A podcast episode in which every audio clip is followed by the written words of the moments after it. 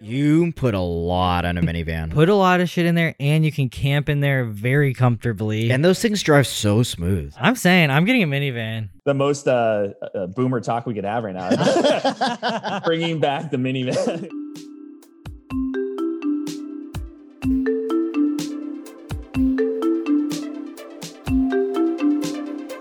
There's a lot to life, and we're figuring it out because who knows? We don't. I'm Jonah. And I'm Jack. This is the podcast of our crusade to be at least mediocre at everything.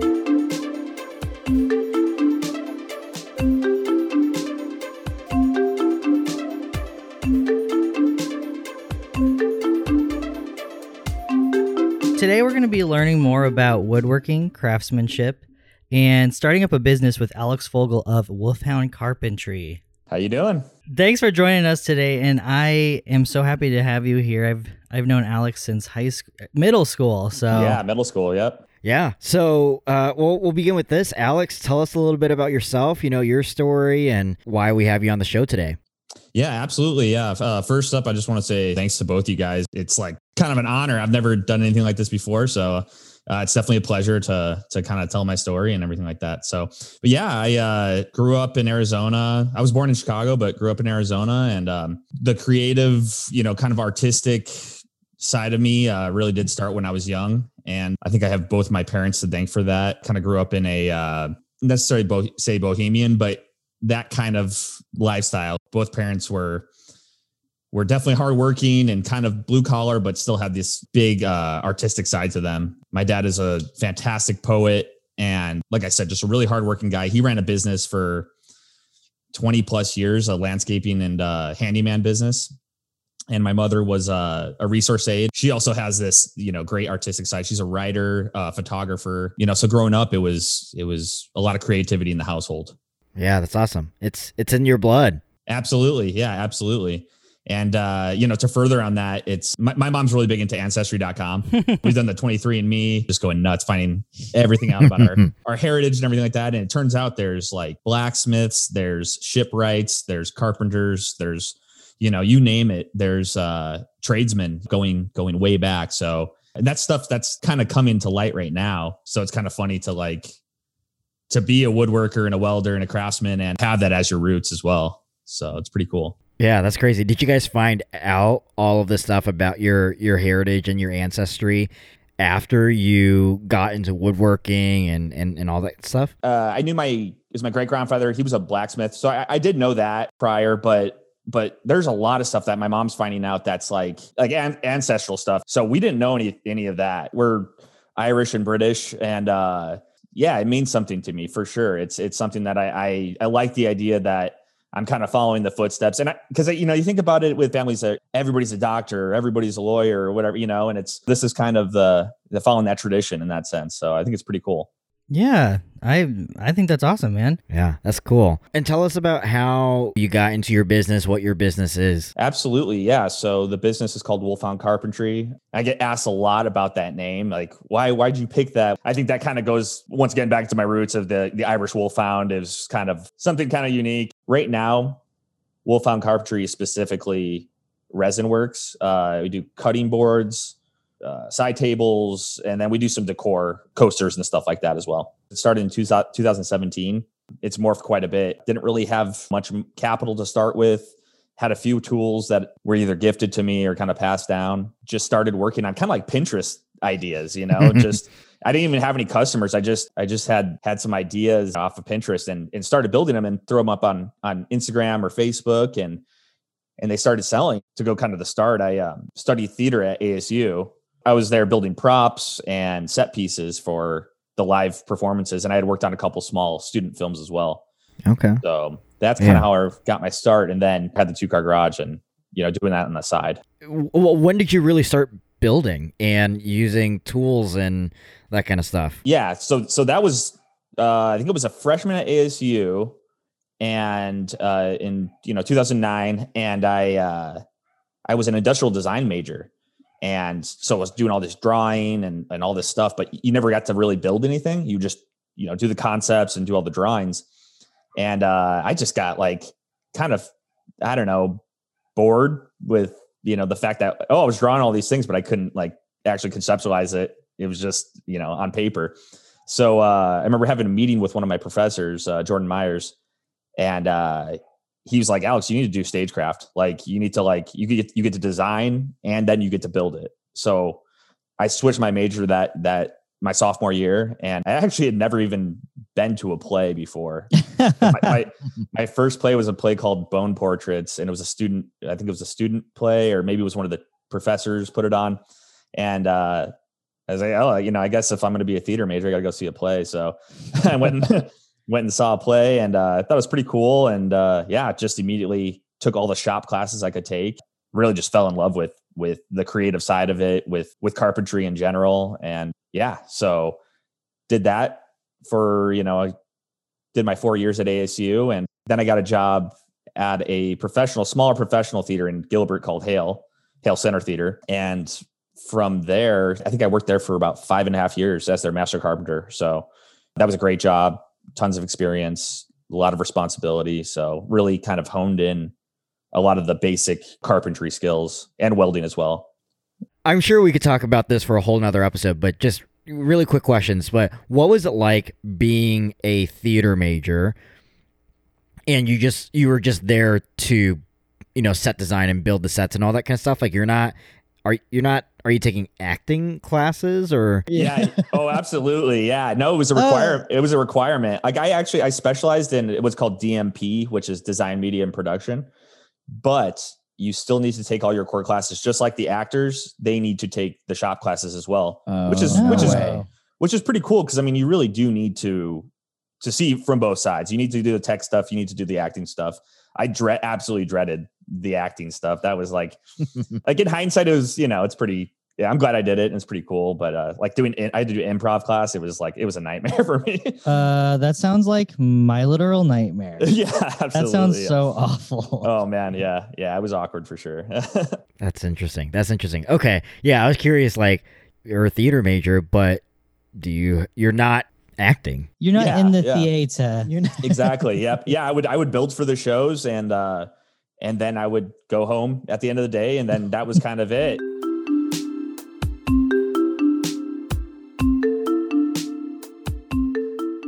Okay, so my question is uh maybe this is a two-parter. okay One, as a kid, what was the first or what was the very first thing you ever built ever? And then the second part is when you're getting a little bit more serious, like what was the first thing you threw up on Instagram for like sale?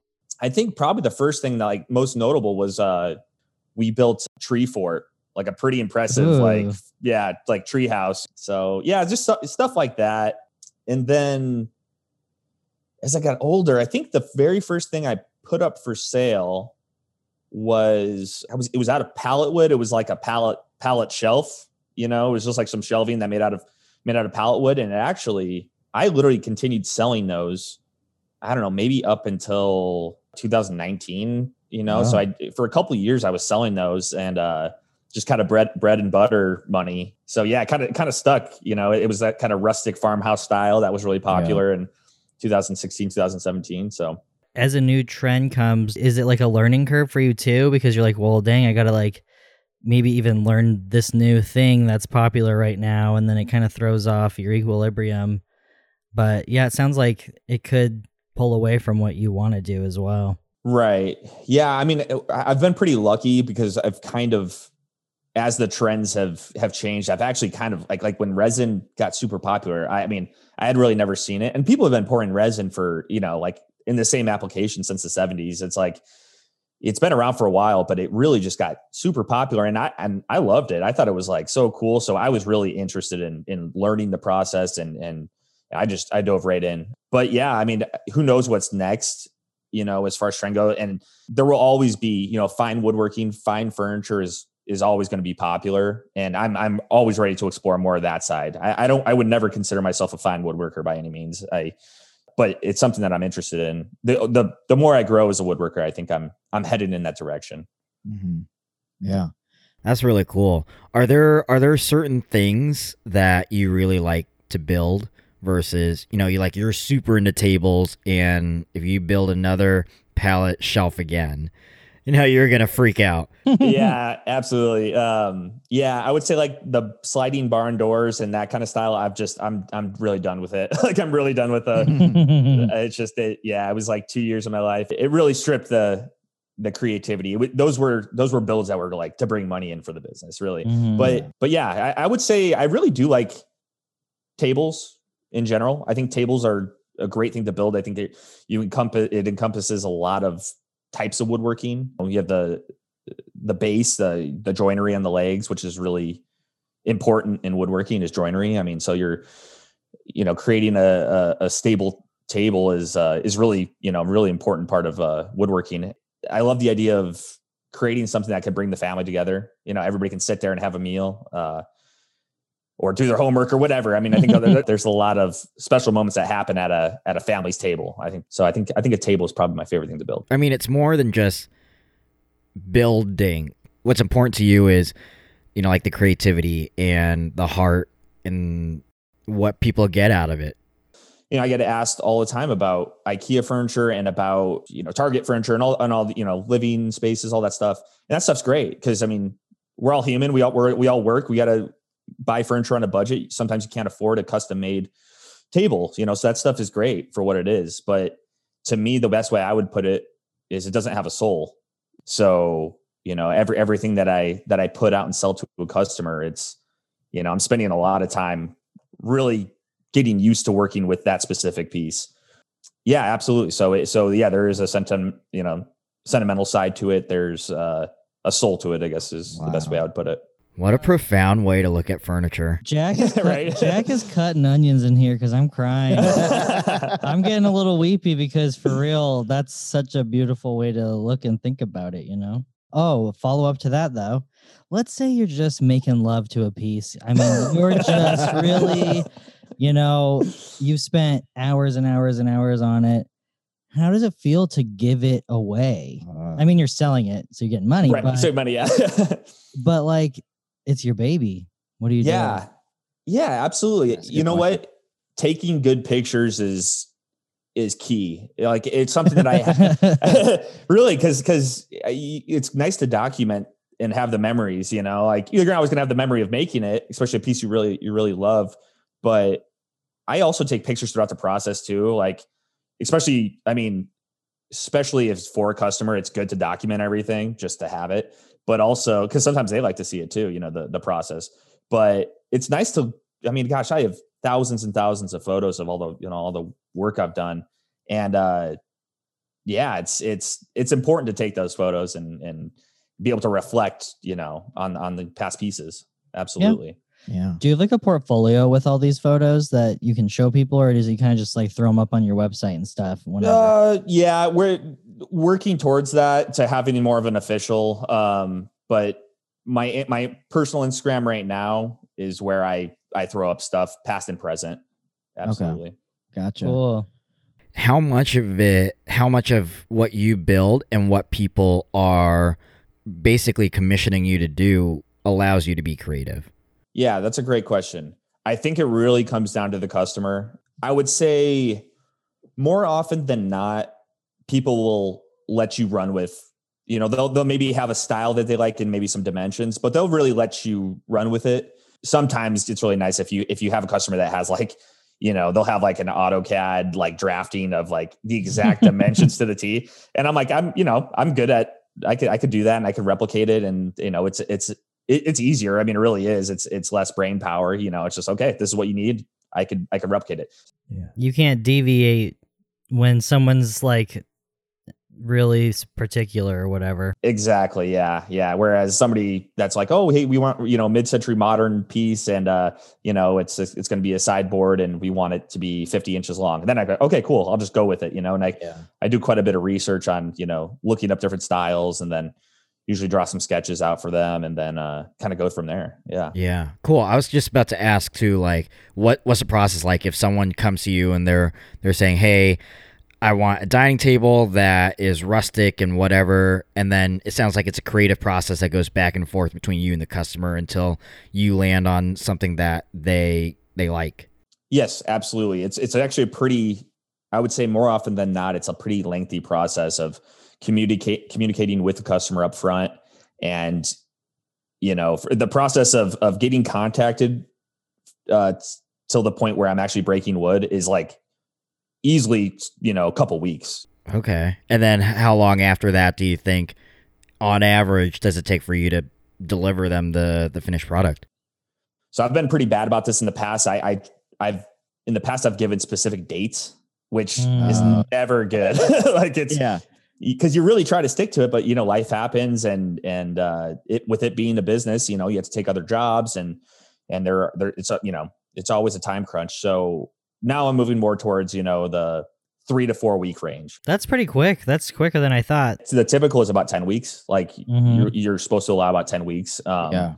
but you know, it, like I said, it's a business and it's, it's about turnaround, you know, it's about getting the job, you know, and, and, uh, and, and getting paid. Interesting. Yeah, that that totally makes sense. Um, a lot faster than what we were expecting for sure. We were like, "Whoa, Superman, chill." I'm just kidding.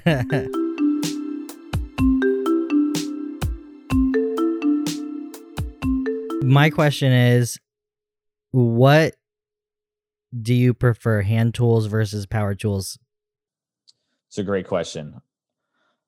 I would like to say I prefer hand tools, but in mm. reality, it's just like the power tools are so much easier. And and honestly, like if you if you can get your hands on some high quality power tools, I mean, it's going to save you so much time and and the precision behind them is pretty pretty crazy.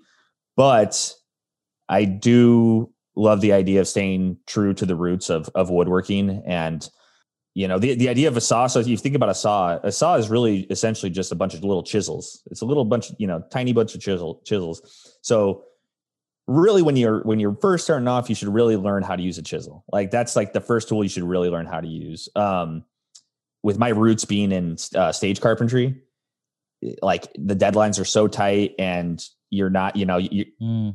you're really just thinking about you know and you're not really working with you know nice hardwoods either. You're working with a lot of plywood and stuff like that. So so i my my roots were really set in power tools you know? So i i wasn't uh you know i didn't i didn't have the luxury of just like really being able to take my time and and and learn hand tools properly. But as i kind of further my career as a woodworker uh i see myself implementing more and more you know hand tools.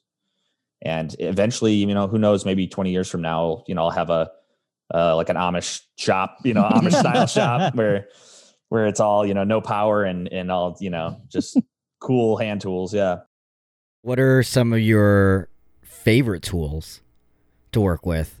Oh, that's, that's a good. that's a great question I I love I love Tool talk. Tools. yeah, tool, talk. yeah Tool time. you know what i just that's a great question uh i just got i think my favorite tool i've ever owned um and it's it's called a die grinder and i'm not sure if you guys are familiar with a die grinder so it's like an angle grinder Oh, okay. uh where you can grind metal and everything like that but a die grinder it's it's a it's a rotary tool so like a dremel uh if Mhm. you guys are familiar with that and you could uh there's a brand i can't remember the name of the brand i think it's called Kutzall or something like that. And you they have these different tips that you could put on, and you could actually carve wood. So a lot of sculptors, uh, wood sculptors, are using Oh. This thing. So little, yeah, a little rotary tool. And I just picked one up, and uh, man, it's it's really cool, and it's also practical uh, because, I like I said, I do a lot of live edge pieces. So you're literally just cutting a slab of wood. You got the bark still on there. You got little tight, you know, nooks and crannies that you need to clear out. And this, you know, with the right attachment, you can clear this stuff out real quick. So the die grinder is is definitely my favorite tool right now. And uh and also I'm really into sculpt sculptures. So I think there, you know, might be a little transition into doing some sculpting uh in my future now that I have this. Yes, that's Yeah. Very awesome. cool. Yeah. Like the like wood sculptures. Yeah, yeah, wood sculptures. Yeah. Yeah. yeah, I've done I've done a couple things in the past, but uh, but yeah, with with this they call it power carving, you know, and and you, you do mhm. use some some finer chisels and stuff like that. But um, I've been doing uh some spoon spoon making Oh. and uh utensils and Mhm. stuff like that, and it's uh it make it makes it a breeze, you know, with it with this this die grinder. So I'm pretty excited to keep expanding on, you know. Oh, that's cool. I don't even know what it is, and I want it. I I'm I always copying everybody on this podcast. I'm like, oh yeah, well I'm a sculptor now too. Not That's the whole, that's you. the whole point of it, right? So you guys can learn all that. Yeah. Exactly, exactly. Yeah. Um, and so if someone wanted to get started, you know, like Jonah, now if he wants to Oh, yeah. become um, you know, a carpenter or woodworker, he's got a couple things, but you know, for someone starting from scratch, what are you, what are the basics that you think they would need? Let me give you my shop. Okay. Let's hear it. Okay. So I have Jack gave me almost all of this stuff, just FYI, but Okay. he got me a nice measuring tape, and that one has all of the the lines. Mm, it has like the fractions listed out. yeah, it has the fractions go. on there because I need the fractions. I do have a square. I have a quite a few clamps. I have a miter box, and then I have a s- um a circular saw, Yeah, Yep. they gave you a circular saw. and then I have a jigsaw or not a jigsaw. No, a jigsaw. a jigsaw. a jigsaw, and then I have You got you got a lot. I have a lot of stuff. I Yeah. have like I have like you know a s- you know a drill, all that good stuff. I have a, I have quite a few things, but I don't have a sander. That's a good one to get. A power sander is a good one. It'll save your save your fingers Mhm. Mhm. from uh, hand sanding. But no, it's. I mean, it sounds like yeah. That's that's pretty much everything I would say to get started. You know, doing. You know, you could do a lot with with the circular saw and the jigsaw, especially. Um, yeah, power sander though. That's a that's a great one. I use power sander all the time. So Yeah, I feel like I want to get a chisel now. I don't know. yeah, I have I have a Dremel, or I have I think it's a Dremel, a Dremel tool. It's like really really small though. okay. Um, I just don't know how to use it. So I want to I want to learn how to chisel stuff. That's yeah, what- yeah, Ch- yeah. Chisel, chisel, and hammer. That's that's a great uh, a great combo there. You know, that's that's an important thing to to to know how to use properly. Absolutely. Yeah, I see a lot of the uh, Japanese joinery videos, and it's amazing. And, it, and they're all done with chisels and stuff. Yes, it is. Yeah, there's some really cool joinery. I, I love how every culture has like their own form of of woodworking. Like, and it's all so different. But yeah, uh, specifically Japanese woodworking is really cool, really intricate, and uh, you know, no screws or a lot of it don't. They don't even use glue. Like, you know, it's all just like these complex joints that are. uh See, it. My my father always told me that to be a good woodworker, you need to be patient, and Mm. I'm I am not the most patient person. so uh, I am working on that. But yeah, I mean, if you're gonna, you know, delve into that fine woodworking side, you got to be patient. You got to every project's gonna take a while. You know, you gotta, Yeah. you got to be uh, ready to, uh, you know, if it's not perfect, just to to scrap it and start again. Mm. Yeah. That's Oh. why I couldn't do ceramics because it- I would just throw the clay. Like I was like, "Fuck this!" You know, if it if I had to start over, I was like, "No, I'm Not done." You know, Done with it? Yeah, absolutely. Yeah, that's funny. Uh, and then okay, last of my like random woodworking, you know, tools question. But what's your favorite type of screw? Ooh, So just got so stoked for that question. um, well, same with roots in in in uh, stage carpentry. We use drywall screws for like everything. That's that's what. So I just got so used to doing, you know, using drywall screws for everything. And then um, a buddy of mine, he start he shared the idea of using uh, what's it, uh deck screws uh because they're Mm. they're so strong and they're like weather Uh, they're weatherproof and everything like that. So deck screws have been uh have been pretty good. And they use a star drive on the for the for your for your drill. So you're you're not going to strip it out as easy.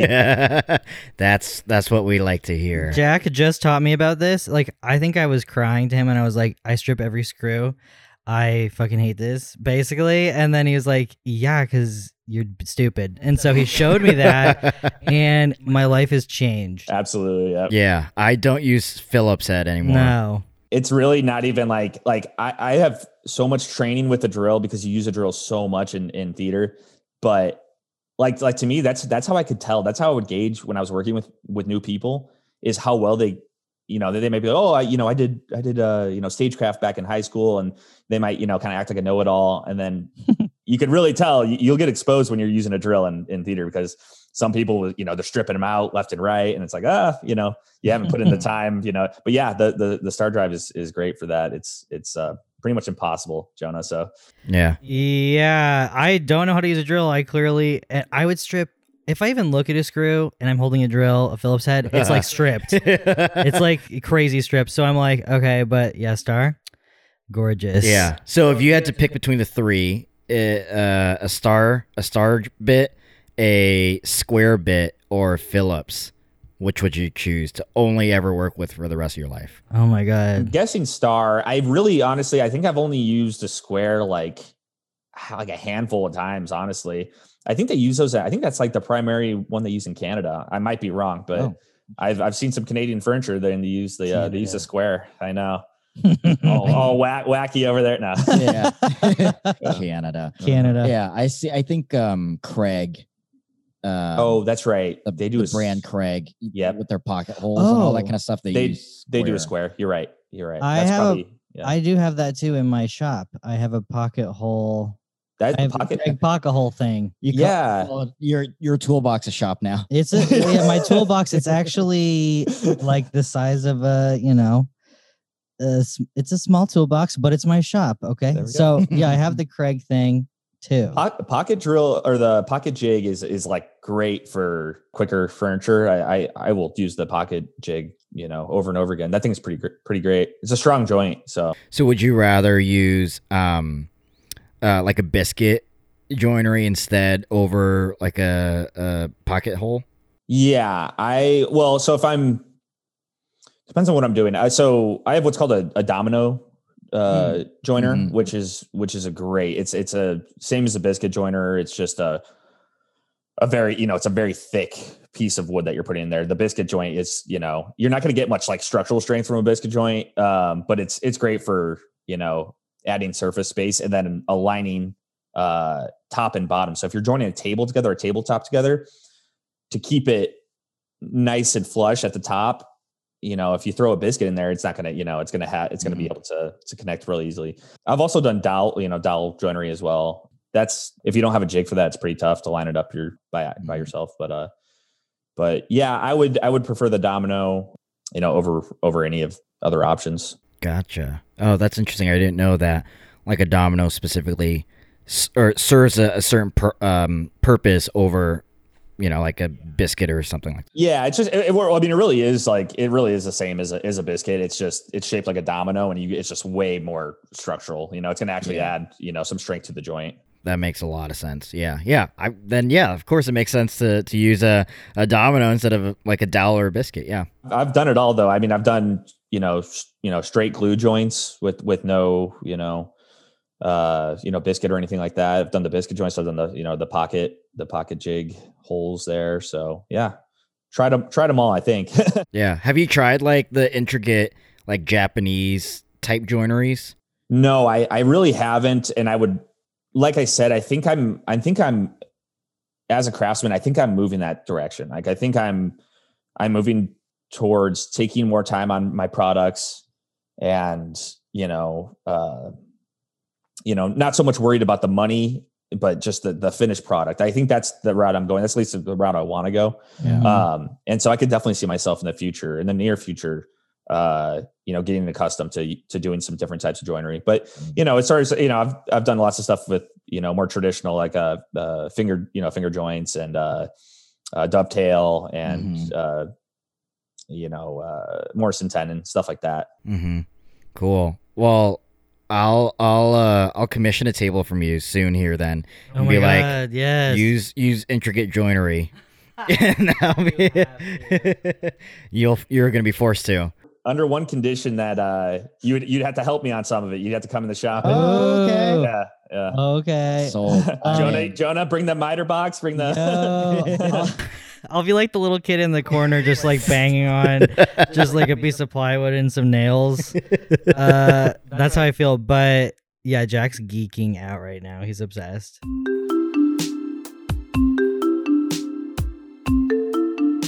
Yeah, shifting gears. I we just had a couple questions just about like the culture of woodworking. Um, one is it toxic? I'm just kidding, but is you know is it sort of toxic? Like, is there some sort of uh, elitist mentality when it comes to materials and tools and you know is it like competitive and whatnot what's that like Yeah, it, it definitely is. I think in, you know, I, I mean, I, I consider woodworking an art form, and in I think most art forms, unfortunately, there's like a lot of ego behind Mm. behind it all. The best example, uh, most recently, is you know I was I was at a woodworking store, a local woodworking store, and I asked them about if they carried resin products, you know, just because I was trying to find someplace local that rather than getting on Amazon or and and he kind of scoffed at me and was kind of like, oh, you know, this is a this is a no resin zone right here, and I was kind of like, what a, what a weird thing to say, you know? And it's like because I think the guy behind the counter was probably really a a, a, a true to heart fine woodworker, you know, and and adding resin to it would took away value to, to what Mhm. what he saw as woodworking.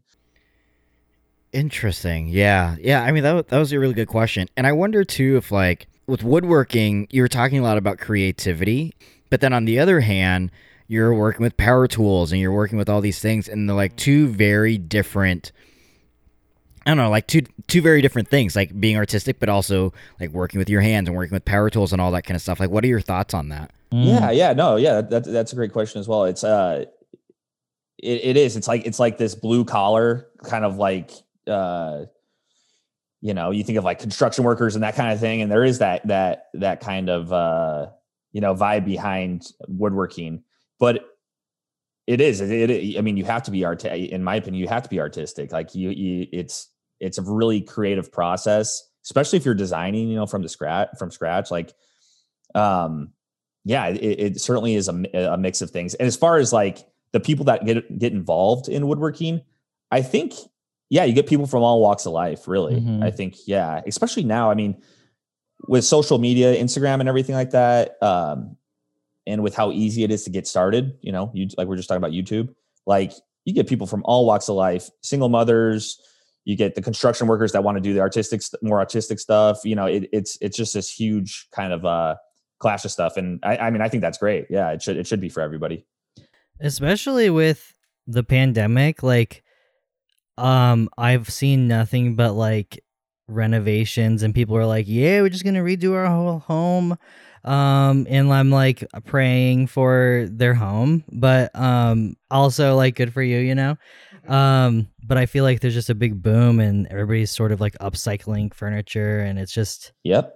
it's definitely you know it's definitely popular right now Yeah. DIY. That's that's- Yes. yeah, it's huge. And all these show, you know, uh, Chip and Joanna Gaines and all these, you Mhm. know, yeah, it's like, you know, why not give it a shot, you know? And that's going back to what we were talking about before, the that kind of the, the ego that behind there, you know, that's that's when you'll get people that will will scoff at beginners. It's like, well, no, they're just, Uh, you know, it's like you were I- you there know- at one point. Yeah, and Jack and I are like always trying new stuff, so I feel like we're always chronically in the beginner stage. and uh, honestly, it's traumatizing, but yeah, you shouldn't scoff at folks like that. I, I feel like I would get like you know that store that you're in and you're asking about resin.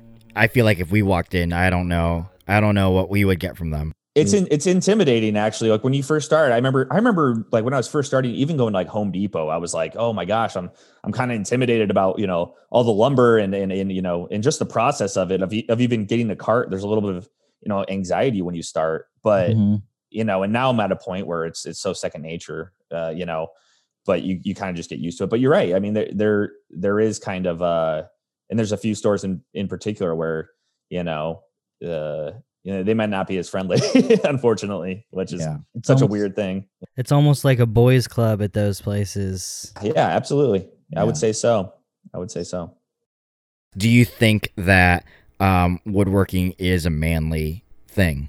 So I think I think the best way to answer that question is like right off the bat. I think the female woodworkers that I've had the pleasure of working with have been the best woodworkers. Mm, Like I'm not a- shocked. I'll tell you that. love- absolutely. Well, I mean, it's that's I mean, you would talk about patience. Like I think women are a little bit tend to be a little bit more patient than men. And uh and yeah, I mean there's there's a level of of I think care and and precision that that women bring to it is what I've noticed, you know. Um men tend to be kind of brutes with with certain things and you know my, myself included like i i you know I, i've had my times where you know i'll get frustrated and i'm just you know i'm over it and and all that but uh yeah, as, as far as like the the culture, you know, predating me, I mean, I guess, I guess it really just stems from probably back in the day that it was just, you know, it was looked at as the man's job and and you know, it's kind of gender roles in general. You know, it, the man was, you know, out doing construction and you know the the woman was you know at home cooking or whatever you know it was just kind Mhm. of and i think that's kind of obviously uh uh you know still to an extent you know the way it is today unfortunately but um but like i said i mean i i one i think it's becoming more like gender inclusive like with with the diy and with you Mhm. know um it just kind of being more of an accepted thing but um i mean too my my old supervisor when i was at asu doing the theater stuff um her name is stephanie and she's she's recently married. I think i believe her last name is salem stephanie salem. Um she was fantastic and she was so good at welding and, and, and carpentry and all that. And uh there was this one one moment that that comes to mind. We went to um i think it was Sher- sherwin williams the the paint paint supply place. Mhm. and uh she gets to the the front. We get, we went together. It was just us two she went to the desk the, the counter first and you know says you know tries to wave somebody down. I walk up behind her. The guy just completely ignores her and, and starts talking to me. He's like what, what can i get you guys? He knew we were together but he spoke to me about it. And i go i don't know. She's the boss. Like like ask her. Like i'm, I'm here just the extra muscle to help carry stuff. Like yeah. wow. yeah so there, there is that. There, there there's a bit of that uh you know toxic uh masculinity if you if you want to call it that yeah. Yeah. Um I'm not shocked but like infuriated by that. I mean, yeah, she was your freaking boss. She could pwn you. oh yeah absolutely yep How would you try and break this? I guess the stigma, or you know, try and be more inclusive. You know, like to to the guy at the counter, you know, or or whoever it might be that's let, that's saying like, you know, this is a manly thing, or you know, like scoffing at at Joanna Gaines or whoever it is that's coming. I, I don't think anyone would scoff at Joanna, but yeah that's you right. know what I'm saying, yeah. yeah. Yeah you know i you know i really don't know. And i i do have this really kind of uh, i wouldn't say unique but i i've only worked in a couple of shops um and i'm really kind of a hermit in my own shop. Like i have two people that work for two two men that work for me. Um and i actually have had interest from I, I like a long time ago I, I I was probably like not a long time it was like, like a year ago I put out a feeler on Instagram just being like hey guys I'm hiring uh, if you guys know anybody interested in woodworking and I actually did have a couple females that that did inquire and I was I mean right off the bat I was like great like that's that's awesome and it just it just didn't work out uh, for not even for my own reasons I mean they, they didn't work out for them Mhm. um, so I didn't even have the chance to uh, to uh, interview them or anything like that. But um, but there was the interest there, which I thought was was pretty cool. Um, but yeah, like I said, I'm kind of I feel like I'm kind of a hermit in my shop. I spend so much time there, and I uh, I don't interact too much with other woodworkers, and you know, so so I've never really run into other than the the case I told you about um, before. I've never really run into that you know situation where I've where you know but I but I think you should you, you know why not you should you should stand up for it like you know Mhm. maybe I'm doing it right now by by talking about how you know how amazing you know female carpenters actually are I mean it's it's uh yeah it's pretty impressive I, I think I think the attention to detail is uh is you know important to note yeah, yeah. You're including them in the, in the narrative of things. Yeah. It's not just old white men. exactly yeah Yeah, my TikTok algorithm is basically like female woodworkers is like one of them. Oh, that's cool. and I don't even know how I got there, but I'm like, I will stay here. Yeah, but you know what? Actually, there is something notable to say. You know, in regard to that, uh, social media that that there is, and it's you know with Instagram and all that, in the you know. You you read the comments for a little bit and it's like man you really see the worst of people like yeah some of the worst stuff ever but but I have seen I follow a couple of uh female woodworkers on Instagram and gosh the you know seeing the comments sometimes it's like you know they're over sexualized you know just Mhm. for just you know it's like they're just working like they're like like why do you, why does it have to be about you know about about uh the way they look or about their jeans that they're wearing or whatever it's just like yeah the, yeah so that it's certainly still exists but Ugh, it's so infuriating. Well, do you think the demographic? I mean, you've kind of alluded to this, but do you think it's changing a little, a lot more now? yeah i think Um, it is I think it is. I think I think too like the more you go into the arts as well. I think I think there's a lot more a lot more women involved. I mean, like I said, I'm really getting into the idea of sculpting. I've been doing a lot of research on sculpting and, and different artists and everything like that. And and I mean, there's you know phenomenal female sculptors. I mean, that's just yeah. So you know, you go into the arts and it it changes for sure. But um, you know that that was kind of we touched on that before. I think I am kind of in that weird that kind of that that middle point between art and and Mhm. you know just straight woodworking kind of commission based you know so i meant that you know that kind of that uh that crossroads right there Yeah. What an exciting place to be, though, even though stressful. Yeah, no no absolutely like i i think you know i was talking to my mom like the other day and i just like something clicked like maybe about a month ago where i just felt like i was i was done with putting myself in a an artistic box like i just felt like with the items that we were selling on um wolfhoundcarpentry.com like with the stuff we were selling on there i just like i would build it as a stock item and then i and then they and then somebody orders it and i ship it out and it was Mhm. just like ah man i'm not, I'm not really passionate about like although i love the pieces and i and i definitely i put my heart and soul into everything i make because people are buying it and i want them to have a nice product Mhm. but um yeah i just felt like something was really missing and you asked me about my my favorite piece or what i like to build and that side table that i recently built was like to me it was like this like rebirth of woodworking for me Yeah. It was like that that recharge that you needed for yourself. Yeah.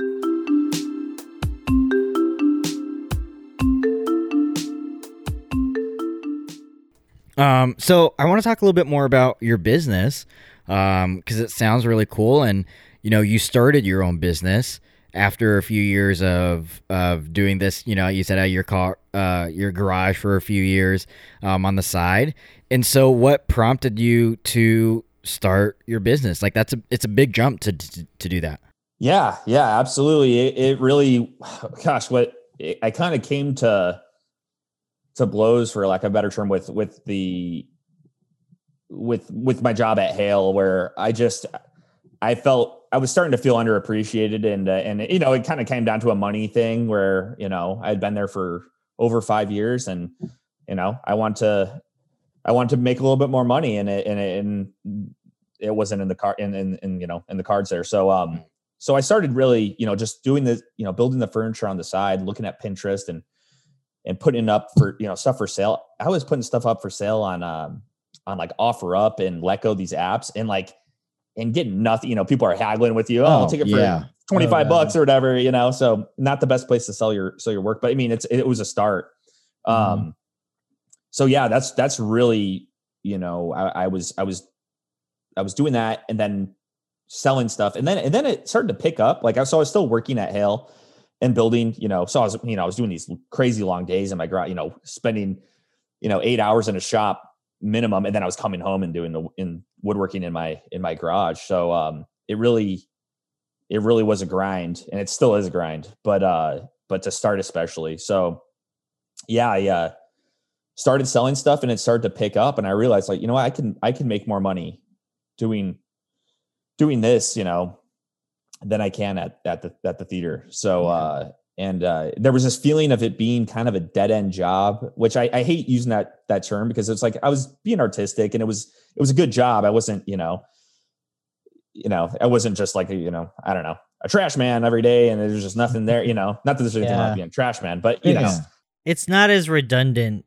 like, because I feel like you're doing a little bit more variety, but still, like, it's only so much you can do. Yeah, Yeah. absolutely. And then and then it just it, it, it had kind of peaked and uh and so yeah, I was I was ready to the best way I I put it when people ask me about it is I was I was really st- uh, ready to stop making money for somebody else and make money for myself.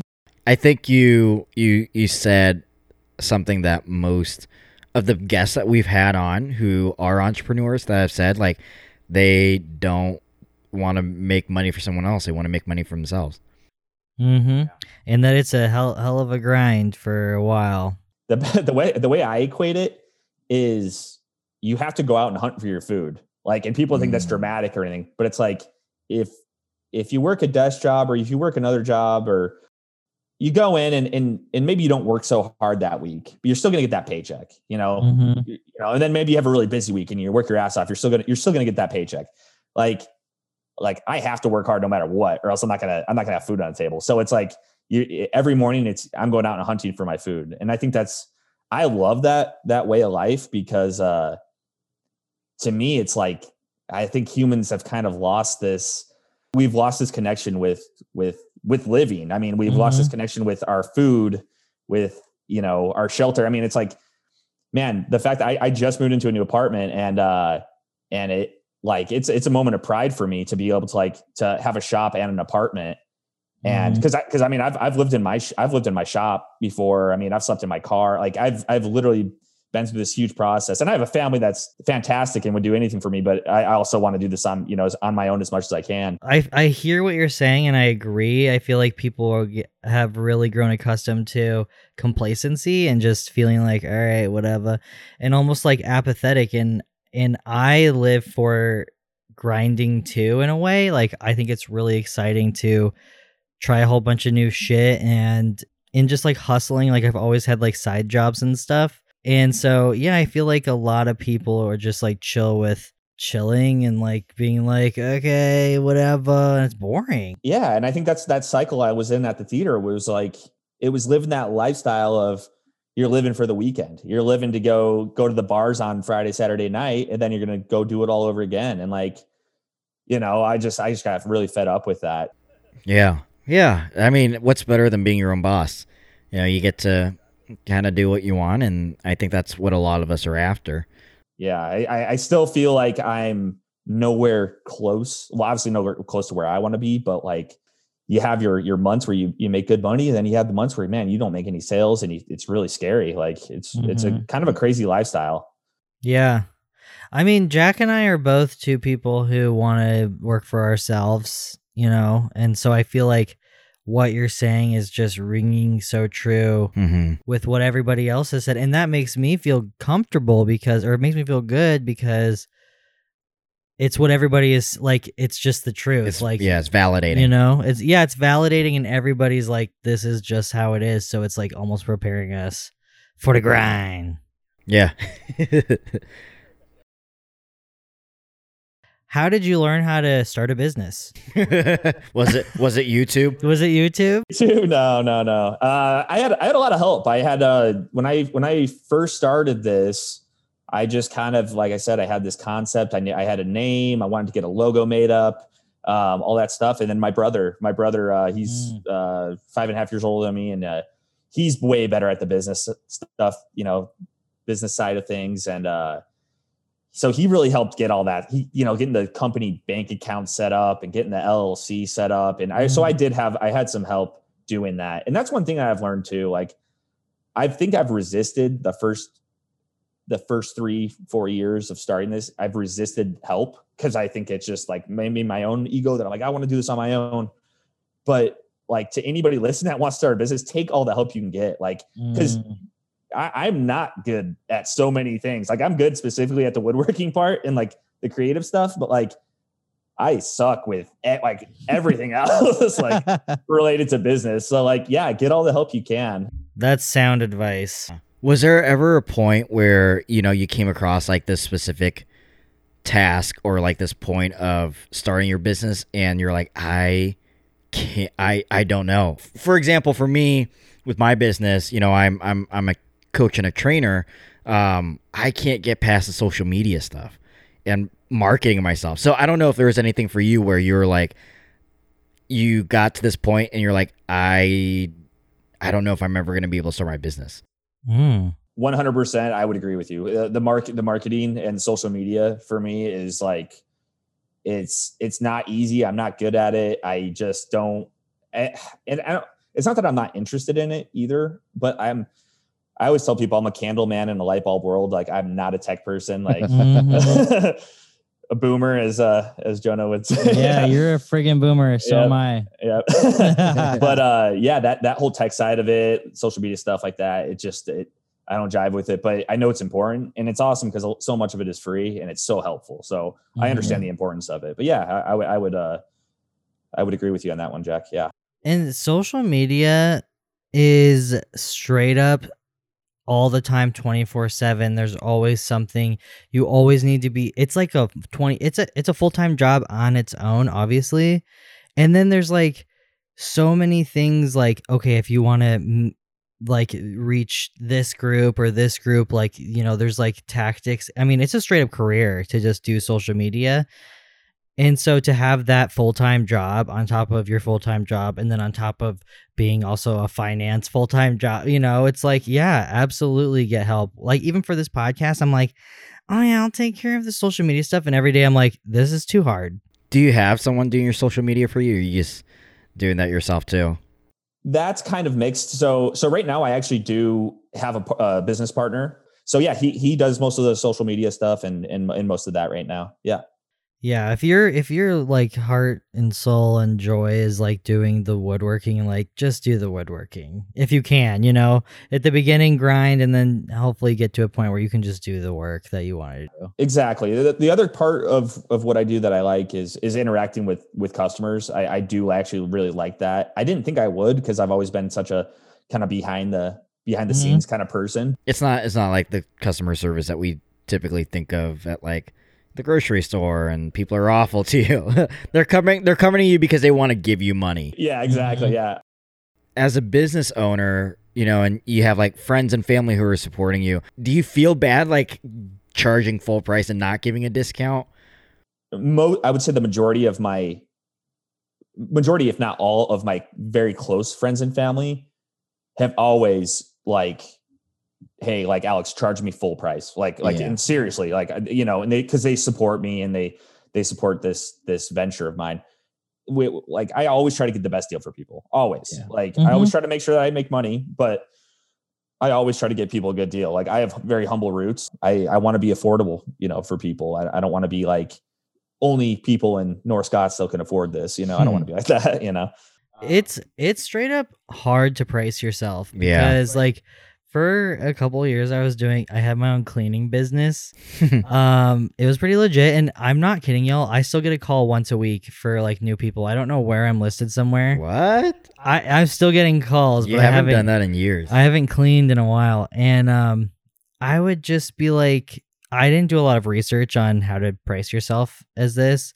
Um and so I would be people would be robbing me blind like with my time you know what i mean and it's hard and then once you price yourself it's like hard to adjust that if people get used to you being so cheap or whatever Ugh. i would i would say that would that's probably been the most difficult part of of this whole business thing is is pricing things out because mm-hmm. i mean sometimes it's especially when you're starting out it's like man you just you, you need to make the sale because you, you know your yeah. car insurance is coming out and you need that 200 bucks so it's like well, I got to get them to bite. And the first quote I gave was too high. They didn't want to do it. So I'll, reduce, you know, my mm-hmm. price and, you know, so, you know, unfortunately that's, that's just part, I think that's, that's just kind of part of it when you're starting, you know, um, and, and it, it is difficult. It's difficult to put value on, on yourself and on your, your own craft and, and your own services. Yeah. Yeah, it for sure is. Yeah. When you have like imposter syndrome, it's hard to it's hard because then you're like man are they gonna find out i'm a fraud? But the whole time you're not a fraud and you could be charging way freaking more you know? It's it's so crazy the way we kind of just shoot ourselves in the foot. I did a job for uh i i built a wine rack for a really small wine bar in scottsdale and it was cool. It was like one of my one of my first i think i'd done some work for like one restaurant before it but you know it was like this trendy little spot in uh, kind of near Old Town Scottsdale. I was like, cool, this is gonna be an awesome job. Like, you know, put this on my my resume and my gallery and everything like that. And uh, I had, I think I, I think I broke even on it. Like, I just think, I did, you know, it was something like that where I was just like, what the hell was I doing? You know, I look back at it now, but you know, it's like whatever. You know, you live and you learn. Yeah. We just felt that we felt that deeply. we both like had a guttural uh we've been I've been there. I've I've lost money on cleaning people's houses before. Oh my gosh. If you can imagine. That's that's heartbreaking too. Yeah. so I was gonna ask to you know, uh, so you you brought up, you know, this restaurant Scottsdale. What what's your clientele typically like? Uh, typically just residential. It's it's the typical typical family here in Arizona, you know, in the valley. Mm-hmm. Yeah, like how how do you find like I guess if you were to turn on the marketing levers and all that kind of stuff, like what's the demographics? Who are the people that are that you're looking for then to I guess advertise to to to come to you? Yeah, yeah, that's a that's that's a great question because um when I first started this thing, like I said, it's like Wolfhound Carpentry. It, it was kind of, you know, it, it it's it kind of embodied myself, and I think not that I think I'm like a super macho guy or anything like that, but like it was it kind of had this masculine feel to it. Even the very Mhm. first lo- logo that I had, you know, it, it did have this kind of like Irish machismo. So like that's what and that's what I wanted it to be. And then it turns out my lead demographic is all women, like you know, like 22 to 35, you know. So like I feel like men rarely buy my stuff, which I think is pretty funny, you know.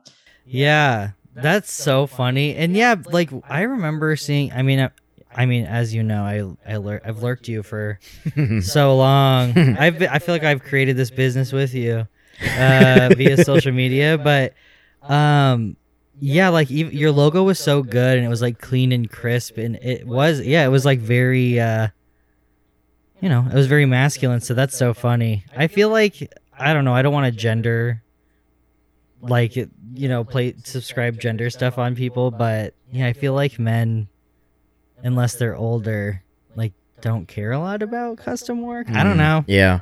I think of myself and i'm like i'm too broke like i don't think i'll take care of it you know i'm moving all the time I guess my thought is like I can build that. yeah, yeah. There you go. Yep, yep. No, that's that's that's very true. I think I think that's that's a huge part of it is like yeah, I'll just do it myself. Why why are we gonna spend, you know, eight hundred dollars on this or whatever when I could just, you know. Yeah. and then we never ever do it and then what ends up happening to me is i'll just keep getting shitty furniture like over and over and i could have bought a custom piece i could have bought a really quality piece of furniture and have it forever instead of paying way more by getting yeah like ikea stuff every six months Yeah, yeah. No, absolutely. That's that's something that I've the older I've gotten, and it was something that I think my parents always kind of taught me is like, no, buy the expensive pair of of hiking boots because you're gonna have them for a lifetime. Don't get the cheap stuff because you're gonna have to you're gonna wear them out. You're gonna get blisters. Blah blah. Oh yeah. yeah That's where I think Jonah and I have gotten to in the last couple of years. i mean mine's the last couple of weeks like I I mean I buy everything from Goodwill or secondhand, even like shoes. Yeah, And finally I was like, you know what? I need to throw away all these shoes because I'm basically renting clothing because it would just like wear out. And I bought, you know, four or five really nice pairs of shoes, you know, boots and and yeah, I'm like this will last me and and I feel better. So it goes for everything that we're doing. And I I think that just comes with age. That's what we're saying. That's what I'm saying like older folks are more interested in like okay, we're going to throw down some money because it matters. yeah, It's yeah. forever. Mm-hmm. I think there. I mean, there, there might be a part of it too. That's that's kind of generational as far as like you know we're we're millennials and everything like that, and we were you know raised a certain way, and and and maybe that's why you know maybe you know somebody that was that was born in the 1920s or something like that has a completely different you know Mhm. outlook on on that. But Hell I don't know. Alex, very serious question. Something that would piss me off. I'll tell you this. Uh, how do you take on unsolicited advice for business or about business? Although maybe not piss you off because maybe it's good advice. I'll say this much. I, I I think I'm the type of person that has like a natural a, natural defense mechanism to to want to like well, I, I can admit that. Like I, I think i'm the kind of person that like i really do want to do things myself and that's just kind of who i am. But as i've stuck with this more uh i'm learning to just listen and like kind of shut up and like and like take advice you know and like i mean one, one thing that i really should do is is find some kind of mentorship as far as business goes Oh yeah, I agree with that. You know, even like um for school, like like I went to a training once and the trainer I was like this dude is so smart, he's so awesome. I need to find a way to work with him. And so then I stalked him a little bit. I went to a lot more trainings and then he became basically my mentor for like during my social work program. And then I was able to work under him and it was like I feel like he really helped me learn so much. And so I'm like, I live and die by that. Like, if you can find a mentor, please, you don't have to rebuild the wheel. If you can just find somebody who understands, you know? Yeah, that's a great way. That's a great way to put it. Yeah, yeah. I had, I did have a mentor uh, at ASU uh, that was specifically like a woodworking and welding mentor. Um, his name is Ronald Thacker. I believe he works in the uh, Arizona Ballet Company or Arizona Cool. Opera, whatever it is. Yeah, uh, he's a technical director there, um, and he was just great. Like he he was really patient with everybody, and he really took me under his wing because I I was one of the few students that really just showed an interest in solely woodworking. You know, I, I didn't really care about the acting. I didn't care about the, the lighting or anything like that. So like I was really just uh, uh yeah, he really took me under his wing because he was I think he was kind of the same way. He was like uh, a true you know a true woodworker in his own right. Well, cool. And then I guess, you know, one of our last questions for you is with Wolfhound Carpentry, what what are some of the hopes that you have moving forward? What are some of the next steps that you want to see your, you know, where you want to see your business go? Japanese joinery. yeah no but in all in all seriousness it it is it is a move towards i want to say larger right now it's a lot of decor items you know it's a lot of cutting boards and a lot of the and and, and i wanted to move towards bigger grander items. I want to do i want to do conference tables. I want to do bigger dining room tables. I want to do uh more impressive pieces altogether. Um and I've already begun on that that journey. Uh, e- even in the past month, I've already taken steps to to ensure that that you know that's that's the route you know that Wolfhound goes. So that ultimately is is the goal for the for the the next few years is to is to uh you know and, and really it is to to bring the art into it and and and, and do really creative pieces and uh that I want to do that that that Mhm. I'm not necessarily doing because I have to to make the money you know I want to I want to move towards uh an artist mindset so yeah.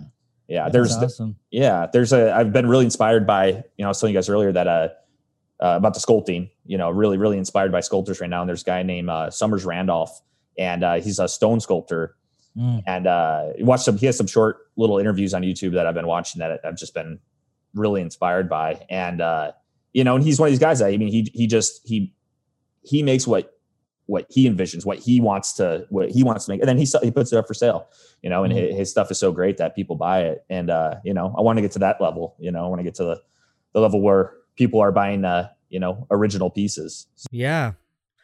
I follow a I follow a tattoo artist who I saw him when he was like in his apprenticeship. Like even before he went into tattooing, like he was like, I think I'm gonna do this. Anyway, he got to the point now where he said, I'm no longer gonna do what you want. I'm gonna just show you what I want to make as you know, a tattoo. And then um people are just buying his art, you know, now instead of instead of people walking in being like, I want this and flash tattoos, he's like, No, I'm doing big pieces. This is gonna be multiple sessions and this is what it's gonna look like. And people are like, I'm down. And that's kind of like, you know, maybe that's what you might be like here soon.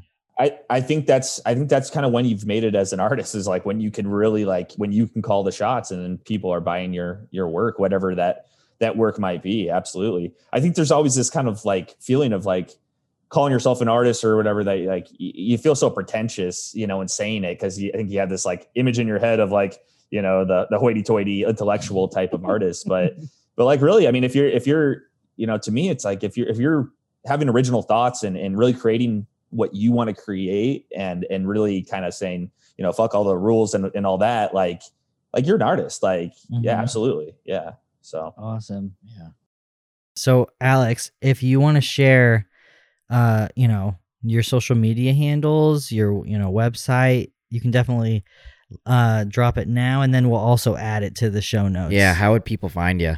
yeah so on instagram i have my own personal instagram which uh, i keep it like professional woodworking stuff it's kind of a gallery for me and it's also kind of uh i also you know talk about woodworking in general and the process and my feelings towards towards woodworking in general and to into art as well so that's alexander.woodworks um that's so that's on instagram and then uh wolfhound is on instagram as well and that's at wolfhound underscore carpentry and then i'm also online at uh, www.wolfhound-carpentry.com Cool. Awesome. Thank you for sharing that. absolutely And then our last question, we promise, is what is one thing that you don't know how to do but want to learn how to do? Ooh. Yeah. This is a great question. You know what? So uh, I've I've listened to I think all your guys' podcasts except for the latest one. I still got to listen to that one. How But dare, Thank you. How dare yeah, you? yeah. Look, our different No. reactions. I'm Yeah, like, right.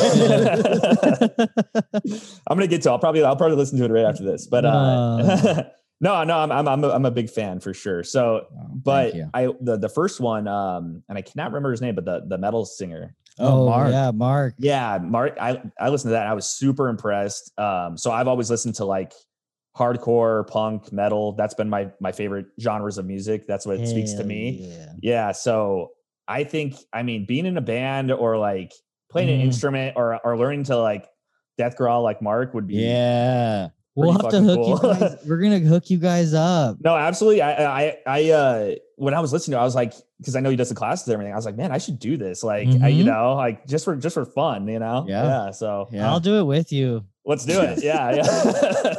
It's funny. I'll I'll every once in a while I'll do I'll do a little growl, and I'll be like, I wonder what would Mark would say. I'll be like, Ooh. He'd be like, okay, we can. I'll have to start from somewhere.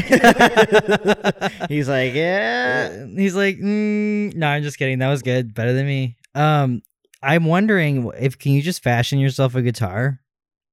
oh, you know what? So so actually I have seen uh some pretty cool videos on like electric guitars because you could just buy like the kit essentially, then you can make the body, which is pretty Hmm. sweet. So you can make Yeah. like electric guitars, and I think it's actually, I mean, it looks pretty simple. So I might try that someday. Do Um, it. and then acoustic guitar, I know is a whole nother, Mm-hmm. you know, ball, you know, ballpark there. But uh I would love to try that at some point. Like how cool would that be to to make an instrument, you know? Yeah. Do it. Yeah, yeah. Make the instrument and then play. And it. learn to play it. and then scream and death growl. Yeah, and then join a metal band, and then That'd That's why so I want funny. that's where I want Wolfhound to go. Yeah, I want to turn into a metal band. yeah, It's got the name. It's got the name. It truly does. Uh, well, Alex, thank you so much for uh, for coming on and and uh, sharing a little bit about yourself and your business and your journey and answering all of my questions about tools. Jack is beaming. He's beaming right now. You can't see, but he's beaming. I'm just giddy. No, no, for sure. Yeah, from from the bottom of my heart, thank you guys for for inviting me on. It's uh, it really is a pleasure for me to to get to talk about this stuff and talk about my life. So I, I feel honored. Thanks for listening to the podcast. Please subscribe and share with your friends. Follow us on Instagram and Facebook at Who Knows We Don't Pod. You can send us a message uh, with what topics you're interested in hearing more about. And if you want to be a guest on the podcast, we would love to have you on. Please drop us a line. Love you, boo boo. Love you.